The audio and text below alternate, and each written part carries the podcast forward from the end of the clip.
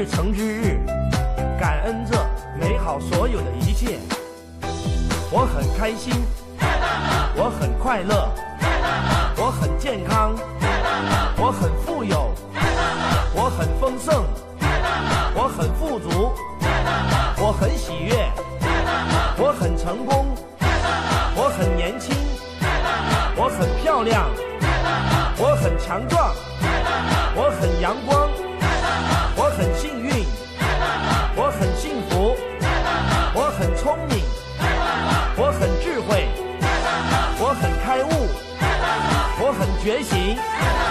我很感恩，我很正能量。今天我们的节目要来讲的是谁才是亚洲第一个民主共和国的这个历史议题。那我们在我们台湾的历史课本里面啊，最常讲到的台湾第一个亚洲第一个民主共和国，它当然一开始他会讲叫中华民国，在一九一二年哈一月一号成立的中华民国是亚洲第一个民主共和国。那可是呢，在呃，一九九零年代以后，开始台湾开始走民主化，开始走本土化路线的时候呢，啊，那么在这个台湾史开始日渐在中学时代都被重视，分量也开始增加的时候呢，里面就会提到了，啊，亚洲第一个民主共民主共和国，其实应该是在一八九五年五月二十五号宣布成立的这一个叫做台湾民主国的这一个组织，好，那么。这个是我们台湾人在对于历史的认知的部分，啊，蛮喜欢去称什么第一个亚洲第一个什么第一个哈。那但是问题是，如果你喜欢在历史上哈做一些小动作啊，去称呼自己是第一啊，什么第一，好像有一种呃走夜路吹口哨壮胆的那种感觉哦。那我我会觉得说，你要是真的真正的第一。不是只是历史上曾经第一个哈，那就感觉好像很伟大、很了不起哈。其实应该是说，我们就是历史事件的本质来看，它为什么会会是第一？它是主动成立还是被迫成立？因为历史哈，它就是一种叫做不停前进的一个脉络的这样的一个过程。那么。第一个发现螃蟹很好吃的人，那岂不就是世界伟人了吗？对不对？发现龙虾很好吃的人，那不就是世界伟人了吗？因为你要发现它很好吃，你一定要先被咬嘛，对不对？好，好，那所以呢，今天我们要讲的是，到底谁才是亚洲第一个民主啊共和国？那其实基本上哈，你在一九一二年以前，你所任何在亚洲你所成立的所谓的民主共和国，在基本上。本质上都不是很民主了哈，那种民主其实基本上都是很古典哈，这个古典打上一个引号哈，它不是像希腊城邦式那种嗯那个议会政治的民主，也不是美国式那种投票产生的那样的真正的落实到呃普遍民主化的这样的一个民主的定义哈。亚洲当时都是封呃封建专制的这样的一个的地区，那你如果说。要实行这个民主的话，啊，对民主的定义恐怕就是学一个皮毛，就是啊有投票啊有投票啊推举啊，这样就算是啊民主啊，这个这种是非常非常粗浅的哈这种对民主的认知，虽然非常表面的一种民主的模式而已哈。那么我们一般来讲，站在台湾人的立场，我们会讲说，一八九五年五月二十五号成立了台湾民主国，因为它叫做民主国嘛哈，那它就是。呃，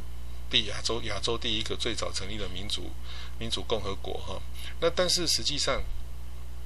实际上在更早之前哈，呃，我们要去看一下我们我们的邻国日本哈，我们的邻国日本其实它在一八六八年的时候啊，当时那个日本哈正在风起云涌的这个推倒德川幕府的倒幕运动的最高潮的时候，就是这一个。啊，明治天皇被拱出来了，然后成立了明治政府。那最后一代将军德川庆喜哈，进行了所谓的王政复古、大政奉还之后，好，整个政权就几乎都交出去了。可是问题是，这个明治呃明治政府军哈，以这个长州藩跟萨摩藩为首的明治政府军，依然不肯罢休，要对于他国内的所有支持这个德川。幕府的这些旧的诸侯国进行讨伐战争。好，那也导致了这一个呃，明治那个德川幕府的海军哈下本武阳他们的不满啊，那他们也是不支持明治政府的，于是就跟他对抗。可是陆战的话都一直失利，于是下本武阳就把呃德川幕府时代的这些的整个海军的军舰哈，把它全部哈开走。那开往哪里去呢？直接开到它的日本东北部。那日本东北部哈有一个大岛，其实大大家都知道，它叫做北海道。那当时不叫北海道，就侯开斗，不是叫叫北海道，哦，不是叫侯开斗，它是叫做虾夷地。那这个虾夷呢，就是虾子的虾，然后容夷蛮敌的夷。地方的地叫做虾夷地，那虾夷地这个名字顾名思义就是日本东北边的哈古代的这个呃原住民哈虾夷族好他们居住的地方。那当然是因为大和民族开始往东北开始去扩张的时候，就侵犯到这个虾夷族的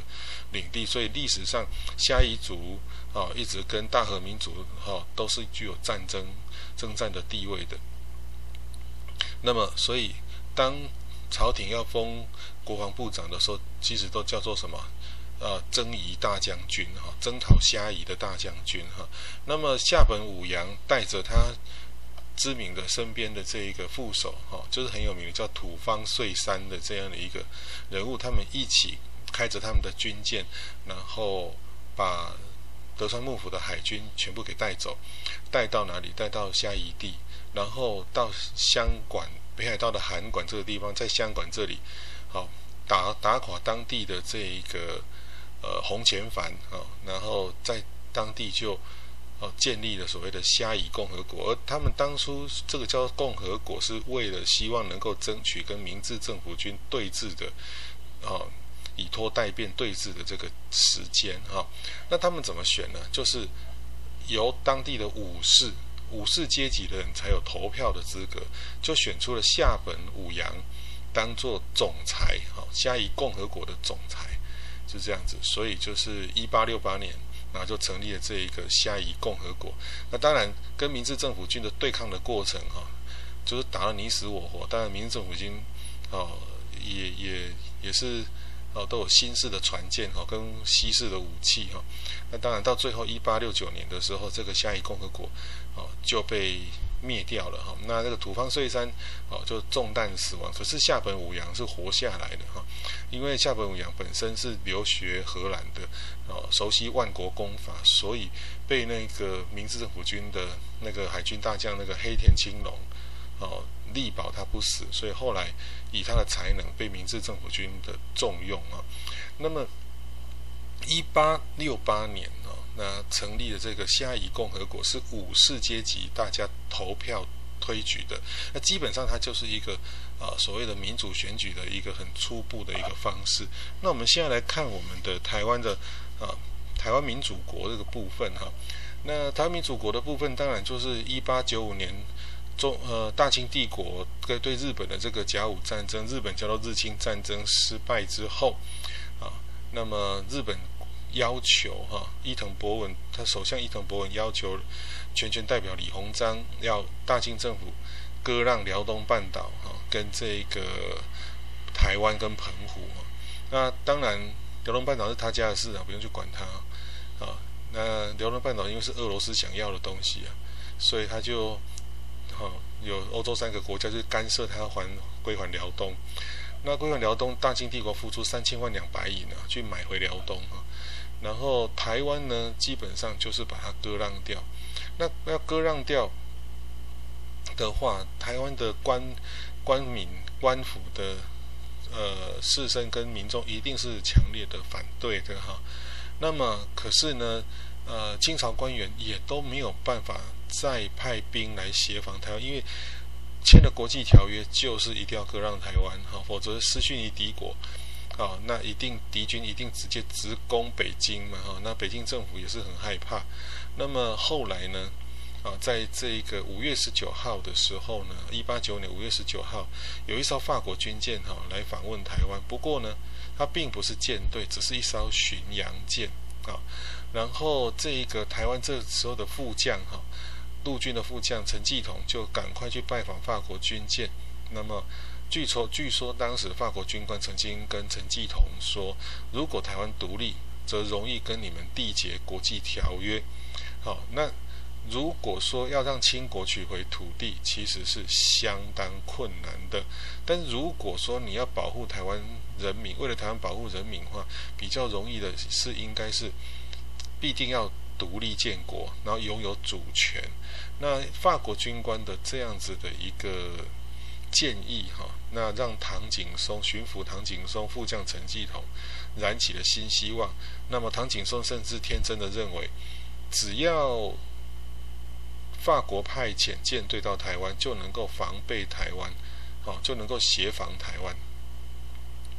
这个好像我们台湾国内啊，好多人哦，动不动就说啊，美国派舰队来协防台湾，美国出兵保卫台湾，这种天真的想法，然后自己又不想强悍起来，哎，真的是有异曲同工之笨哦。好，来。那法国军舰访台的事实成真，无疑是一大的鼓励啊！大家都认为说啊，那这样法国人要来保护台湾了。那之后的五月二十三号，他终于发表了台湾独立宣言。那希望在五月二十五号独立宣言，让自己成为台湾新的主人。好，那么我们现在在这里哈，来念一下这一个台湾民主国的独立宣言哈，它是文言文所写哈。来，台湾民主国独立宣言，照得日本欺凌中国，锁台湾一岛，台民两次电奏，势难挽回。知倭奴不日即将攻入，吾等如甘受，则无土无乡，归夷狄所有；如不甘受，防备不足故，断难长期持续。屡与列强折冲，无人肯援，台民唯有自主。台民愿人人战死而失台，绝不愿拱手而让台。台民公义自立为民主之国，决定国务由公民公选官吏营运。为达此计划，且抵抗倭奴侵略，新政府机构中枢必须有人主持，确保乡里和平。肃敬仰巡抚承宣布政使唐景松会议。决定推举为台湾民主国总统。初二日，同刊印科印信，全台湾声明上呈。当日拂晓，市农工商及筹房局开始严肃此壮举，弃物此物，以全台民之名不告知。这个台湾独立宣言，哦，呃，就是我简单翻译一下，他意思是说，因为。日本欺负了中国，霸凌了中国，然后来好勒索要台湾这一块岛。那台湾的人民呢，两次上电报去北京政府，大清国的北京政府去要求不要把台湾给割让出去。但是问题是大势已去，所以呢，日本的军队即将快要攻进台湾。那么如果台湾人甘心当日本人的话，那么。自己所开垦出来的土地跟自己的家乡，全部都变成日本人所有。那如果不甘心接受日本人统治，但是因为防备啊，就是国防武器、军备通通不足，没有办法长期抵抗，所以一直去找欧洲的这一些强国哈，来帮忙，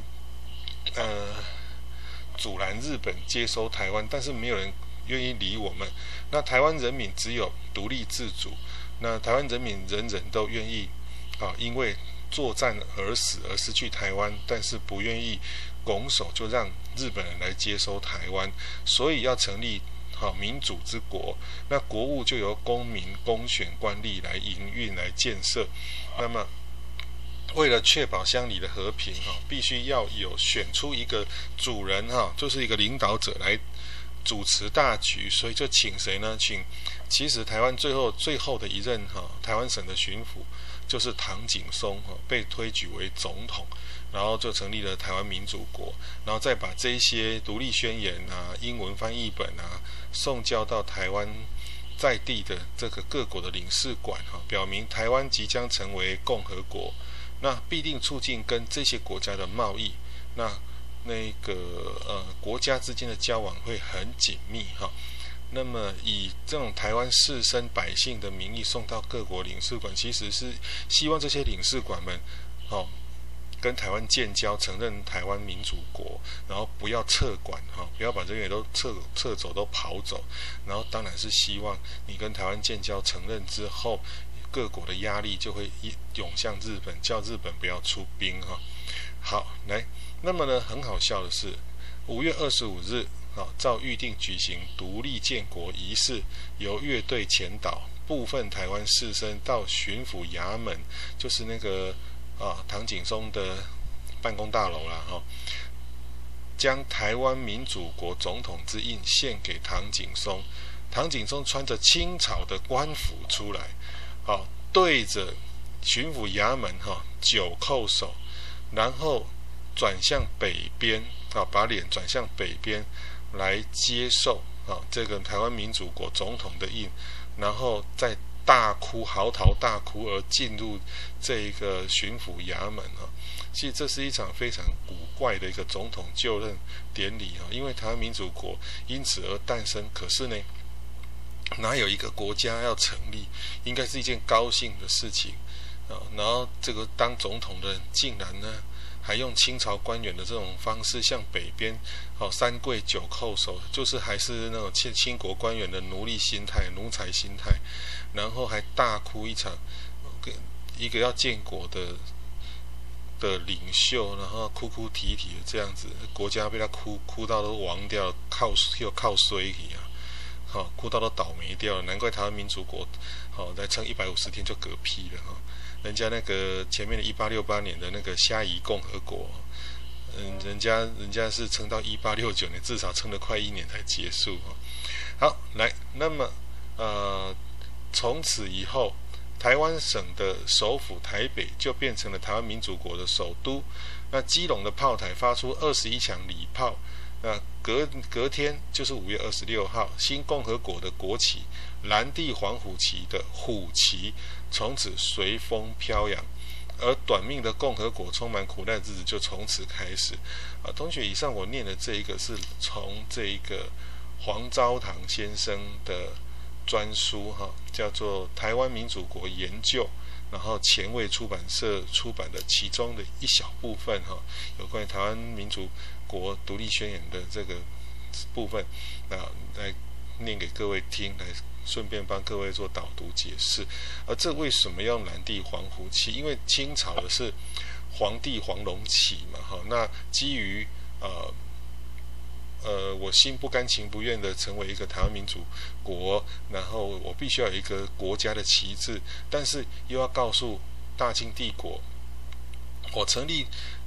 独立共和国不是要真正闹独立，我是被逼的，哈。我心里也是千百个不愿意。那你是黄龙旗，那我就用黄虎旗。为什么呢？取一个叫做龙兄虎弟的这样的一个意思。好，我永远都是你的。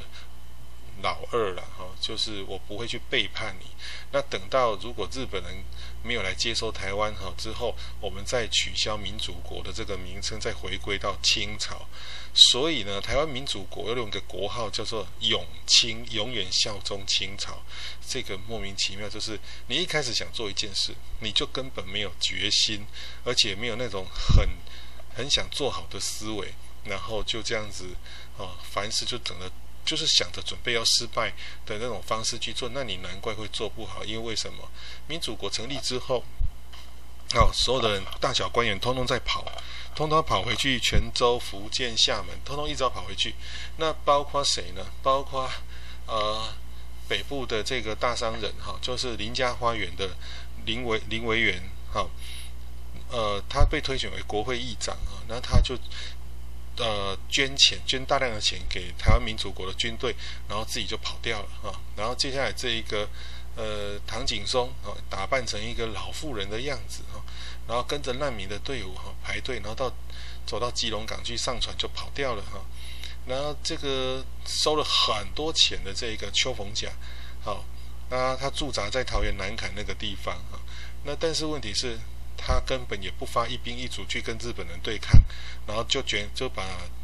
呃那些什么东西，把这些细软啊这些资源啊收一收啊，那也阿伯浪杠也卷款潜逃了，跑到中国去哈。我们实在是你在读台湾古典古典文学文文学的东西的时候，你会发现到哎，哎对于那个割让台湾的这一个这个决议的一出来的时候。邱逢甲是如何的慷慨激昂，好，然后写了“宰相有权能割地，孤臣无力可回天”的这样子慷慨激昂的诗句，好，来代表全台湾人民的被当作弃子的这样的一个愤怒哈。可是问题是，啊，嘴巴喊着要对抗日本，对抗日本，保卫台湾，保卫台湾，就啊弄了军队，弄了军队，然后也收了钱，收了钱，到最后钱全部他自己拿走，一枪一弹都没有射向日本军人的。的身体，然后他自己就跑走了。好，那留下来的是谁？留下来就是台湾这一些家园、家人、好祖坟都在台湾的这一些本地的台湾人，他们要独立的去面对